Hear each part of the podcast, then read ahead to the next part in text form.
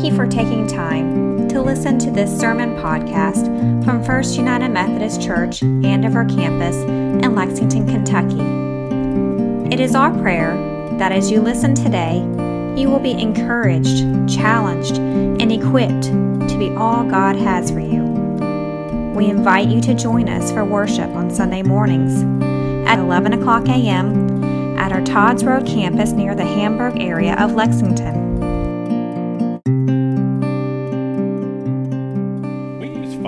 Church a lot.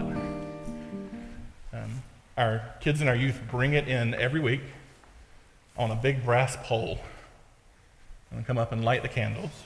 And then at the end of the service, they extinguish them, put it on the big brass pole again, and carry it out to symbolize the light of Christ coming into worship, lighting a candle that talks about Christ as our Lord and our Savior, and then sending us out in the strength of the Spirit to go and be Christ's light, Christ's light in the world. During Advent, we almost always have an Advent wreath with five candles on it that help us focus in on, and it's really hard to walk with a little candle in your hand and not extinguish it, if that doesn't preach. Um, we light Advent wreaths for hope and joy and peace and love, and then ultimately for uh, the Christ candle, that God's love and life uh, took on flesh. At the Tenebrae service, we extinguish candles. We uh, go around the, the, the, stage, the chancel, uh, taking one out after another and turning off the lights and uh, making the room dark. All Saints Sunday, we, um, we fill this table with votive candles that we light uh, for one saint after another whom we've loved and lost. Uh, Christmas Eve, we take our little candles and try not to burn each other as we uh, hold them high or low, depending on the song, or depending on the verse of Silent Night, and, and we, we see this light in the midst of the quiet. Um, and we're kind of low church compared to the Episcopalians and the Catholics for how they use candles. You can't find uh, much of Scripture uh, that doesn't have some imagery of light and darkness. And it's this dominant metaphor that God uses to talk about what uh, people whose hearts are rightly aligned versus people who are not. We see God breaking forth as light into darkness. We see Jesus coming and declaring what it means to be light in the world. There's lamps lit in uh, Revelation as we uh, look at the unfolding of God's uh, end times. There's lamps in the temple that uh, Israel came to worship in that bear witness to God's presence. This little light of mine, it's a pretty simple little, well, it's a little harder than I thought it was. With the, the hymn version, uh, it's a, a, little bit of a different tune, but the, the words are simple, right? Josiah and Parker can sing this without needing any help. They can sing a lot of things without needing help. That's their thing lately. Um, but this little light of mine, I'm going to let it shine. I came down here because I can't really hear y'all when I'm up there and I ask you to talk to me. What does it mean for your light to shine? This is that like interactive portion where it's going to be really uncomfortable if somebody doesn't tell me what it means for your light to shine.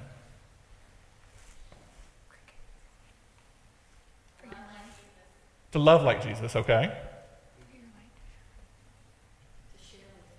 Okay, to share. Help others. Okay. Positive energy. All right, see, I walked far away from you, Brie. I know you said something. What did you say? Positive energy. Positive energy. Okay, so we've got love, witness, energy. We've got uh, serving others. Okay, so something coming out of it to, to change the world. I love that's actually our vision statement as a church. You know, we don't we, we uh, strive as a mission to make disciples, but our vision is to change the world. Um, I love that answer. What else?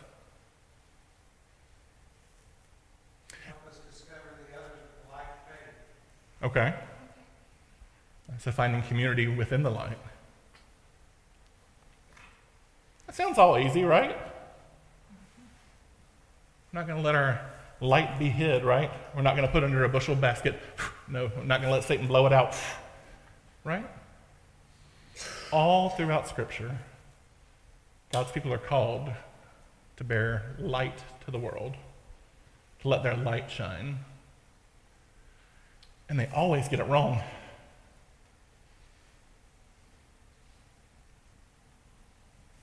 Y'all want me to like relieve that tension, don't you? You want me to be like, they always get it wrong, but. Kathy was waiting for that but there. There is no but. They get it wrong, yet God remains faithful to them. The, the very beginning stories of Scripture and our, prim, our primeval history in this ancient Near Eastern cosmology of Genesis 1 through 11 are full of people getting it wrong and God remaining faithful. From Abraham on, it's full of people getting it wrong and God remaining faithful. From Jesus taking on flesh till his ascension, it's full of stories of people getting it wrong and God remaining faithful. Unless we think uh, Paul's early churches were just perfect, every one of them is written to a church who's got issues. They are the lengthy version of a Friday email where Paul is trying to fix something in the midst of uh, his churches. And uh, clearly, by the time we get to Revelation, things are not right yet. People are getting it wrong. Jesus has to write uh, through St. John the event, the, the Revelator. Um, I can't hold this the whole service. I can't, can't do it. We'll light it again later, okay? Um, Jesus has to write these, these seven letters to bear witness to uh, light problems in the church. A couple of them, your light's shining great. Man, good for y'all. Uh, some of you, your light is barely lit, and you are just kind of hanging out in uh, kind of nominal nothingness. And then a few of you, uh, your light has been buried under water and is gone. Satan did it out. Let your light shine.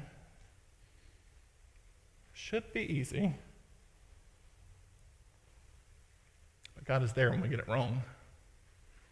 Uh, today in the Old Testament text, we are, uh, have skipped all the way from the beginning of Isaiah all the way to Isaiah 58. Isaiah covers hundreds of years of Israel's history, and we have gone from this is what might happen to now we're sitting on the other side of what has happened. We are somewhere after the uh, Persians have, have kind of taken over Babylon and allowed Israel to begin to come back into their land. Through, uh, through Cyrus's edict, they come back, they bring their goods, they start to rebuild the temple, and things are still not good. Isaiah 58 bears witness to, light, uh, to life on the other side of exile. Surely they're back in the land, things should be good. The pagan temples are not there anymore, there's no golden calves in their midst. Uh, they are finally in their land. Things should be healthy, wealthy, and wise, right? They should be happy and, and go lucky. And yet, this, this soon after having returned from a generation of exile, the prophet's already going, time for another one of those emails.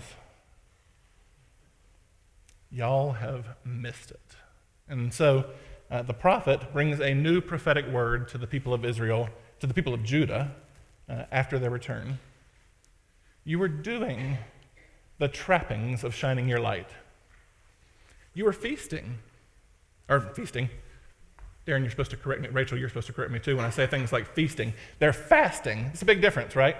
Uh, they are fasting. Marilyn's like, of course it's a big difference, Chad. Uh,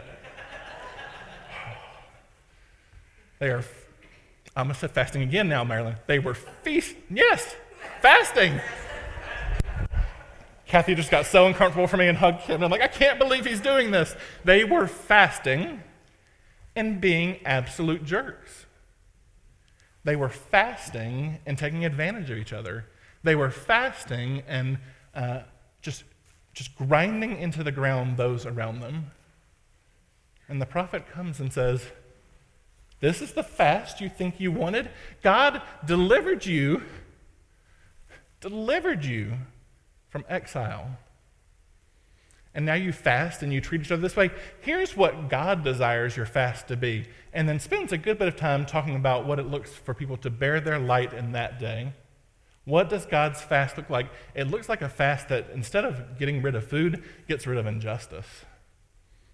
And begins to lay out a case over and over for where their fast is actually putting people more into bondage, more into um, being trampled upon. And what he uh, invites them to consider is what does it look like for your fast to be from the yoke of oppression.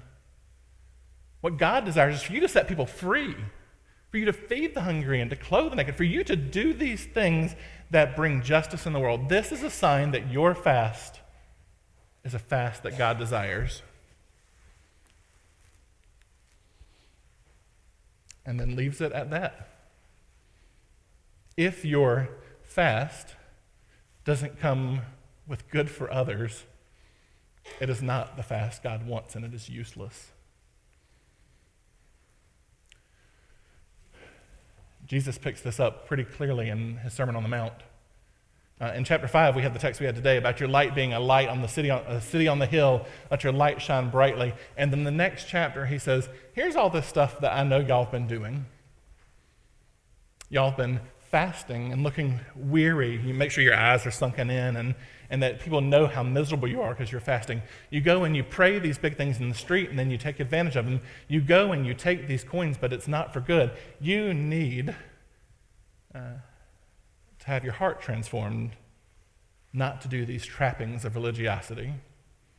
This thing that Isaiah was preaching to this uh, nation that had just returned from exile is the same thing Jesus is preaching in the Gospels. And it's the same thing that Paul is preaching throughout all of his letters. It's the same thing that John and Peter and James and the author of Hebrews and John the Revelator talk about, which is religion without action is dead. Faith without uh, fellowship that is uh, full of compassion and kindness is dead. God doesn't want your feasts or your fasts if you're going to use the next moment to trample on somebody else. It's repugnant to Him. It is in Scripture a lot, this claim from the prophets and from the early church pastors, that God doesn't want you to do the uh, Christian actions if your heart is not transformed. Because then it's just a yoke of oppression for you, too. Not only are you trampling on other people, now you, you your own soul is being worn down and uh, crushed. And so the invitation from Jesus and from Paul is to let the Spirit of God transform us that our fasts might become fasts of justice, where we break down the walls, where we set people free, where we, uh, in the power of God's Spirit, go into the world with love for others. James will say, uh, Your faith without works is dead. As uh, the heirs of the Protestant Reformation, we absolutely believe in salvation by God's faithfulness alone. Uh, but the, the very uh, fruit of salvation is good works. No longer do we do these things to, to try to earn God's love. And the scriptures are full of people doing things because they think that's how you get God's love. Instead, we do these things out of response to God's love. There's a big difference between reading your scripture every day because you, you need to do those things that, that church people are supposed to do versus I want to come and meet the revelation of God. There's a big difference between fasting and woe is me about your fast and then fasting because you desire to draw closer to God. There's a big difference between uh, a prayer that is uh, self serving and a prayer that is born out of love of God. And this is the invitation in this season of light to let God's Spirit transform us. Because if, if we think we're ever going to be the ones who get it right, Scripture bears witness that on their own, uh, humanity often doesn't get it right. And even with the Spirit, there are times where humanity doesn't get it right.